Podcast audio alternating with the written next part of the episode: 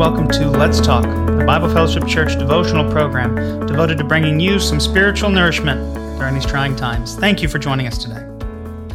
Our passage for today is going to come from Mark chapter 14, starting in verse 3, which says, And while he was at Bethany in the house of Simon the leper, as he was reclining at table, a woman came with an alabaster flask of ointment of pure nard, very costly. And she broke the flask and poured it over his head. There were some who said to themselves indignantly, why was the ointment wasted like that? For this ointment could have been sold for more than 300 denarii and given to the poor. And they scolded her. But Jesus said, Leave her alone. Why do you trouble her? She has done a beautiful thing to me. For you have the poor with you, and whenever you want, you can do good for them, but you will not always have me. She has done what she could. She has anointed my body beforehand for burial. And truly I say to you, wherever the gospel is proclaimed in the whole world, what she has done will be told in memory of her. Now, full confession, my devotion for today is coming entirely from the last chapter of The Normal Christian Life by Watchman Nee. And the point of that chapter, as he tells this story, is this it is never a waste, no matter how much of our lives we pour out, if we pour it out in worship to Jesus.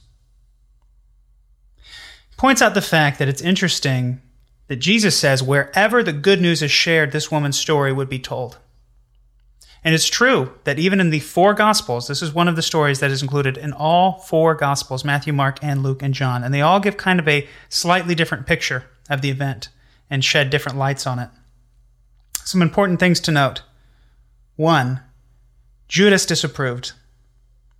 And as Nee points out in the book, Judas is representing the world. That to the world who doesn't understand Jesus, that does not acknowledge Jesus as Savior and Lord, anything given to him is waste, much less something that was very, very, very valuable, as this ointment was. But the account in Matthew points out that the disciples were upset with Jesus and this woman for what was happening. The disciples who did know the Lord, who did know Jesus, they still had concerns about this woman, quote unquote, wasting her very expensive gift to Jesus. And as the normal Christian life points out, we are so busy asking the question what, what is the minimum amount that I need to give to Jesus? What does he do? And, and, and they seem to feel that anything above and beyond what Jesus is due is wasteful. But the reality is that if we gave our whole lives, everything we had to Jesus, he would be worthy of it. So we're going to face opposition from the world that does not know Jesus. We're going to face opposition from well meaning Christians if we really live out this radical truth that Christ is worthy of everything that we have.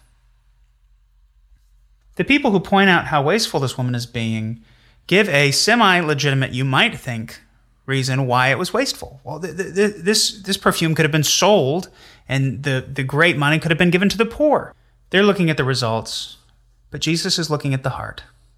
And the application is this God calls people like Billy Graham and John Piper and Louis Giglio and Francis Chan to minister to thousands, if not hundreds of thousands, if not millions of people all over the world as they faithfully follow after God and share his gospel. But God also calls the pastor in the small town who shepherds his flock of 35 people, many of which are members of his family, faithfully for his entire ministry career. And that is no less of a calling than these men who have had much more success by worldly standards. He's called some people to minister with, with great results, numbers wise, as, we, as the world might look at it, as even well meaning Christians might look at it. But he calls some people to minister in small ways that will still have ramifications for eternity. If we pour out our lives for God, if we give everything we have, and don't worry about the results. We can be sure that, like the woman in this story, Jesus will be pleased with our heart of worship, that he will accept it as good, that he will say on that last day, Well done, my good and faithful servant. For you have been faithful with what I have entrusted to you. Let's go and do likewise. Nothing will be wasted. God, thank you for your word. Thank you for the story of someone whose whole heart was sold out to you that they brought you the most expensive thing that they had. And God, that we wouldn't be so busy asking, how little can we get by with and still be a Christian? that we would be asking, How much of myself can I give? How much of my resources can I give? And not be worried about the results. Because we know that you are worthy, and that's enough. Well, thank you for it in Jesus' name. Amen. Well, thank you for joining us for another edition of Let's Talk. Church family, you are loved. Have a blessed day.